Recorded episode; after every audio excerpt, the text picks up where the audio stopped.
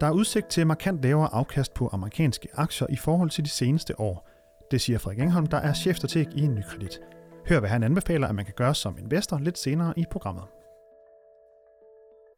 Donald Trump vil angiveligt straffe import fra Kina med milliarder af dollar i 12. Det kan være starten på en handelskrig, mener nogle aktører, men Nykredit er knap så bekymret. Og så nærmer vi os en ny regering i Italien.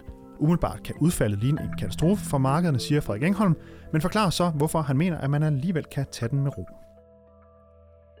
Du lytter til Nykredits podcast om formue og investering. Mit navn er Kasper Sagmann.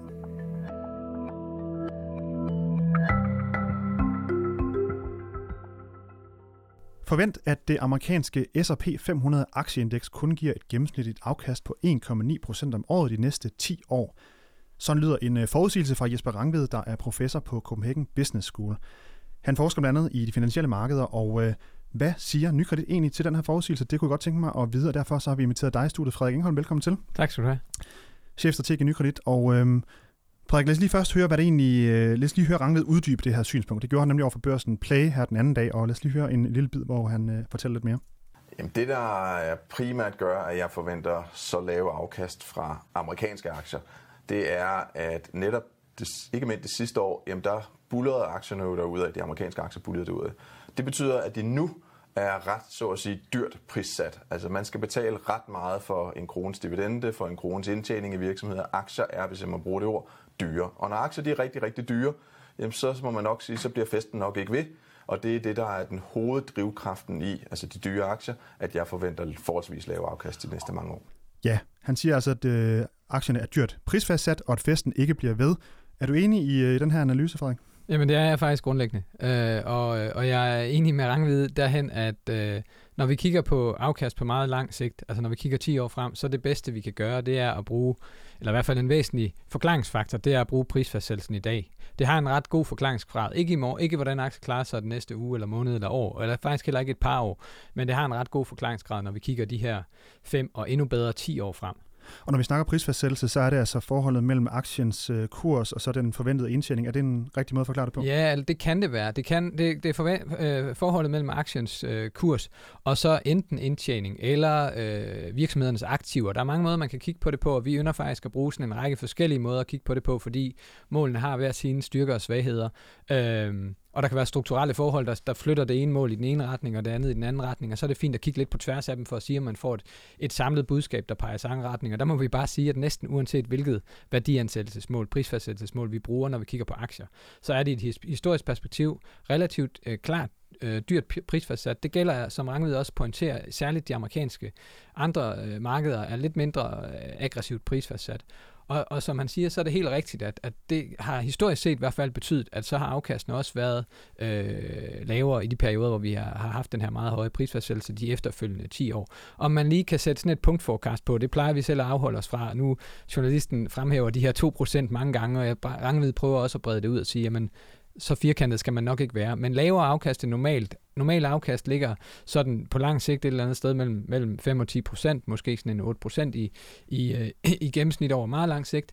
Øh, der tror jeg sagtens, vi kan øh, barbere adskillige procent fra det. Jeg skrev en analyse, en klumme for et, et halvt års tid siden, hvor jeg, hvor jeg sagde, at vores, de fleste af vores indikationer øh, pegede på mellem 2 og 5 procent. Så at vi ligger et stykke lavere end det normale, det er, det er helt naturligt. Og det gælder jo i øvrigt ikke kun aktier, det gælder også øh, obligationer på grund af de her lave renteniveauer, vi har i udgangspunktet. Så mm, vi har egentlig i lang tid fortalt vores kunder og investorerne, at øh, man skal nok forberede sig på, at øh, afkast øh, i den næste sådan længere stykke tid må forventes at være lavere, end de har været særligt øh, de seneste år, men også hvad de har været i gennemsnit. Og hvorfor er det så, at, at de her aktier de er så dyrt prisfastsat, hvis du kan komme med sådan en nogenlunde kort forklaring på det? Jamen, øh, det, det er faktisk en bevidst strategi fra centralbankerne i virkeligheden. Man har, man har jo øh, gjort, hvad man kunne for at, at, at presse renter ned, gøre det så uattraktivt som muligt for almindelige investorer at købe obligationer, og de har så prøvet at finde nogle alternativer. De har købt øh, obligationer, som virksomheder udsteder, de har købt aktier, de har købt alle mulige andre forskellige investeringsaktiver, fordi de ikke længere fandt det attraktivt at købe øh, statsobligationer, der i nogle tilfælde nåede helt ned på en rente på, på 0 eller endda under.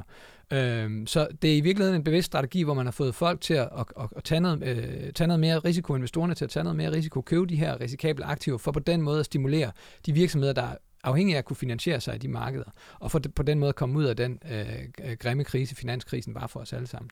Men det hører så også med til historien, at øh, den gode Jesper Rangvid, han var altså ude med en, en lidt lignende profeti for et år siden, hvor han sagde, at øh, han forventede, at de amerikanske aktier ville give et gennemsnit afkast på 3% om året de næste 10 år. Nu er han ude at sige 1,9 procent, altså lige under 2 procent. Og i mellemtiden, det år, der er gået, der har aktierne jo faktisk givet et afkast på omkring 21 procent. Så hans, hans profeti, den, den stikker lidt nogle forskellige retninger, og kunne man godt synes, hvad, hvad tænker du om, om, om det? Ja, og det er nok et meget godt billede på, at man skal passe på med at gøre det som sådan et, som sådan et, et, et punktforecast, hvor man siger 2%. Det han siger også, det er, at nu er de så blevet endnu dyrere, og det betyder, at vi så kan, kan sige, at de skal give endnu mindre i afkast næste år, men indtjeningen steg også rigtig, rigtig meget sidste år, øh, og det gør, at de ikke er blevet så meget dyrere, som man skulle øh, forvente ligefrem negativ afkast, hvis man skulle holde hans øh, forecast fra, fra, fra sidste år. Øh, så det er sådan lidt, det er lidt, øh, det skal, det skal ikke tages for præcis det her, men det er en indikation af, at man helt klart bør forvente på tværs af de fleste aktivklasser og også aktier, øh, lavere afkast de næste 5-10 år, end man har fået historisk. Det tror jeg godt, vi kan, vi kan regne med. Og hvis man synes, at øh, under 2% i årligt afkast de næste 10 år, det måske ikke er noget, der får pulsen helt op og, og ringe, hvad, hvad, hvad kan man gøre? Jamen, jeg tror at grundlæggende, det handler om, at man, øh, at man stadigvæk, altså man kan sige, at alternativet lige nu er jo at, at placere måske nogle penge til banken til, til, til nul i rente. Og, og lad os sige, at, at, at det ikke er de 2%, men måske 4-5% i stedet for, at man får på aktie, så er det stadigvæk en relativ pæn risikopræmie. Statsobligationer regner vi også med at give et relativt lavt afkast. Øh, så jeg tror stadigvæk, at aktier vil være over de næste 10 år sikkert en bedre investering end mange af, af, af de andre alternativer derude, og også end at stille pengene i, i banken. Så det er ikke fordi, vi foreslår, at man skal gøre det. Men man skal bare forberede sig på, at det vil nok være en periode, hvor noget af det afkast, vi har fået på de seneste år, det er i virkeligheden noget afkast, vi har hvad kan man sige, stjålet fra fremtiden. Og derfor så får vi ikke lige så meget i den kommende tid. Og Nykredit investerer jo også i amerikanske aktier, blandt, gennem blandt andet øh, gennem Nykredit Invest, øh, globale aktier, globale fokusaktier osv. Hvad får det jer til at gøre, at øh, der er de her udsigter til et markant lavere afkast i, øh, i USA? Jamen, jeg, jeg vil sige, for det første, så øh, Lige nu foretrækker vi europæiske aktier. Øh, en del af forklaringen er prisfastsættelsen. Det er simpelthen, at vi mener, at vi får øh, mere værdi for pengene, når vi investerer i de europæiske aktier nu. Øh, men man kan sige, det kunne man også have sagt for et halvt år siden, og, og, og, og i mellemtiden, der har amerikanske aktier faktisk klaret det ret godt. Så igen, man skal passe på med at bruge de her indikatorer til alt for meget øh, på meget kort sigt. De er støttende elementer, men de forklarer ikke særlig meget på lang sigt, de for, eller på kort sigt, de forklarer lidt mere på lang sigt. Men ellers så tror jeg stadigvæk, det handler om, at man må, man må, man må øh, i virkeligheden prøve at, at, at skabe sig en relativt bred portefølje, der, der er robust i forhold til forskellige situationer. Det kunne også være, at vi bliver ved med at være et klima, hvor, hvor hvor væksten nu er den kommet lidt op i gear, men hvor væksten falder tilbage igen, hvor vi bliver ved med at have svært ved at skabe den inflation, som man har forsøgt at skabe i så lang tid, og dermed, at de lave renter, der ser uattraktive ud, måske ikke er så dumme at, at, at have lidt af. Så, så, øh, så jeg tror stadigvæk, at vores bedste anbefaling til kunderne, det vil være, at man har en relativt bred portefølje med forskellige typer af aktiver i, fordi det er det, sådan, man sikrer sig bedst imod fremtiden. Og jeg tror ikke, det er bare at stille pengene i banken, for det får man sjældent ret meget ud af andet, end at inflationen ender med at spise øh, pengene op lige så stille.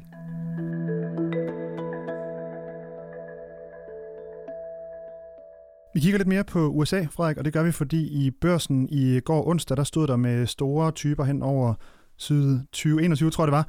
Trump planlægger handelskrig på fredag, det er altså i morgen, vi optager her torsdag. Og historien handler om, at øh, den amerikanske præsident ifølge Washington Post vil indlede en handelskrig med, fri, øh, med Kina øh, i morgen, og det sker ved at pålægge en importtol på omkring 60 milliarder dollar, der angiveligt skal ramme over 100 forskellige varer, altså ikke kun øh, øh, stål og så videre, som der ellers har været op og vende øh, for nylig. Nogen siger, at det er første tiltag, eller et, et, sådan et, et større tiltag i forbindelse med en, øh, en ny handelskrig, eller det kan være øh, første skridt i, i det, der kan udvikles til en handelskrig.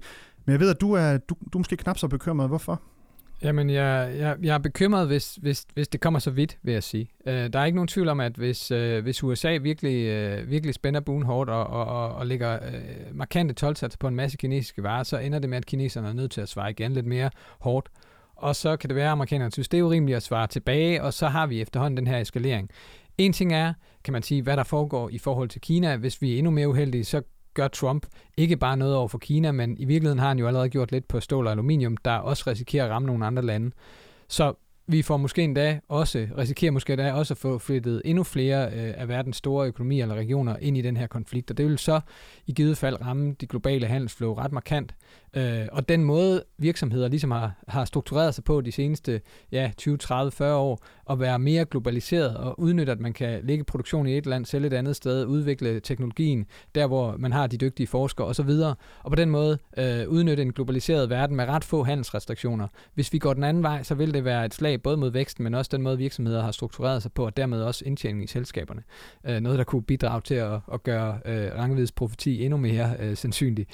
Øh, så der er ikke nogen tvivl om, at, at det her, hvis det eskalerer, så er det noget, der er meget alvorligt og, og meget bekymrende. Det vil give et ringere mix mellem vækst og, vækst og inflation, hvor vi fik mindre vækst for, for højere inflation, og altså øh, virkelig give os alle sammen et dårligere, et dårligere outcome. Hvordan, hvordan kunne, øh, kunne Kina øh, svare igen på sådan noget?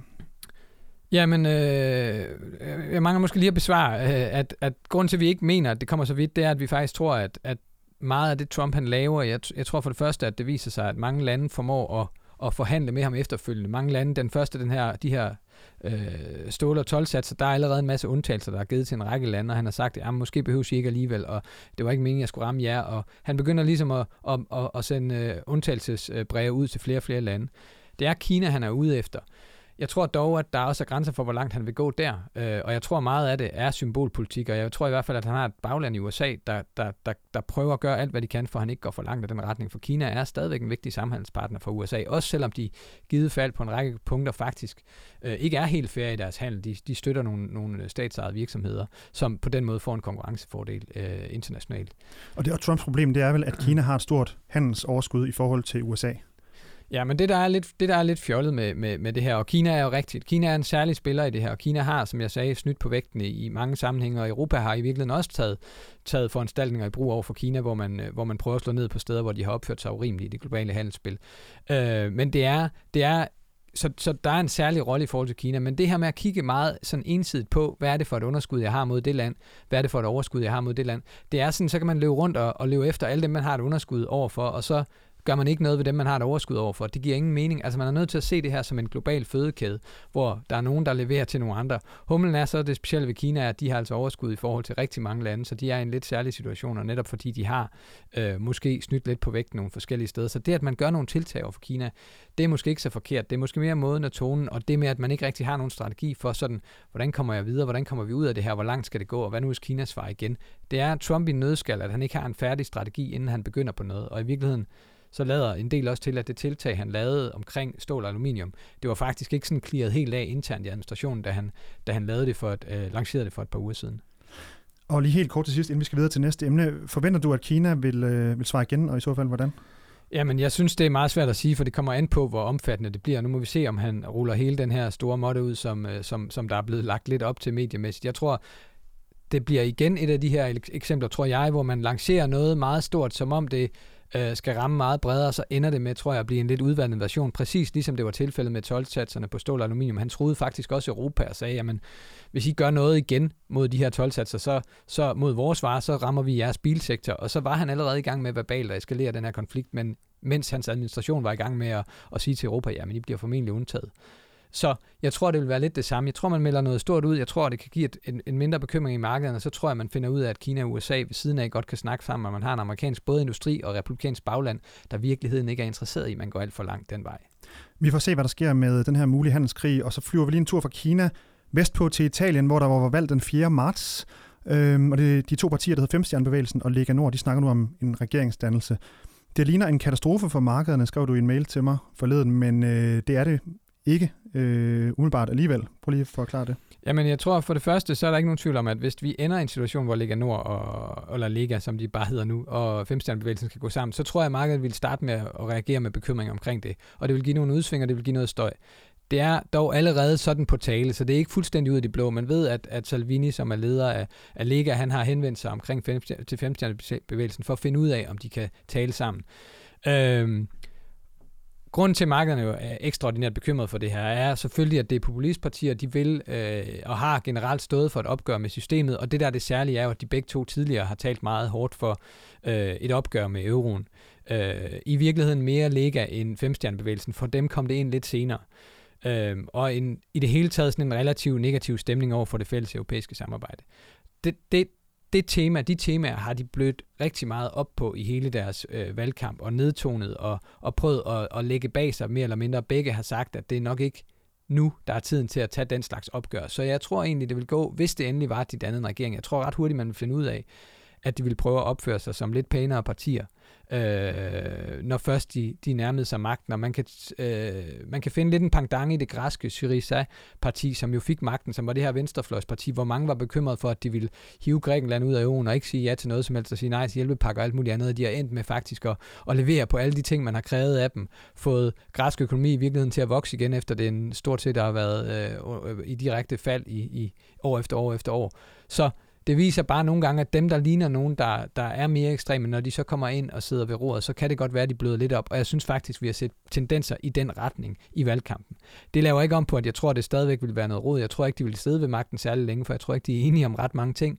Og jeg tror stadig, det vil være ret sandsynligt, eller næsten uanset hvilken regering vi får, at Italien kommer til at, at opleve et nyvalg inden for et år eller to, fordi at man, ikke, at man har så splittet et parlament, at man formentlig ikke vil kunne lave nogle koalitioner, der kan, der kan føre noget sådan konsistent politik, og så falder det fra hinanden. Og så den aller, aller sidste ting, hvordan påvirker de her øh, hvad kan man sige, strømninger, der er i Italien med, med mulig regeringsdannelse mellem de her to partier, hvordan påvirker de øh, jeres syn på europæiske aktier? Jamen, det her er helt klart en risikofaktor. Man kan sige, hvis vi kigger et par måneder tilbage, så havde vi troet, at det her valg sagtens kunne blive noget, der gav mere støj. Det har givet øh, mindre støj, til trods for, at man kan sige, at i sidste ende, så fik vi et lidt grimt udfald med populistpartier, der fik en relativt stor del af kagen.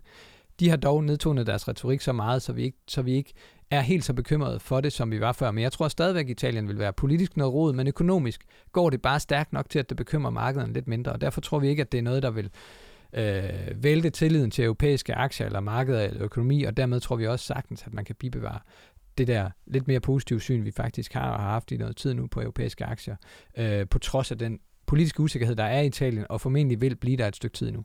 Vi får se, hvordan det går med Italien. Tak fordi du kom i hvert fald, Frederik Engholm. Selv tak. Chefstrateg i Nykredit. Du har lyttet til Nykredits podcast om formue og investering. Du kan følge podcasten hver uge på nykredit.dk eller iTunes, SoundCloud, Stitcher og TuneIn. Og hvis du har spørgsmål, øh, ris, ros, kommentarer osv., kan du sende en mail til podcast Tak fordi du lyttede med.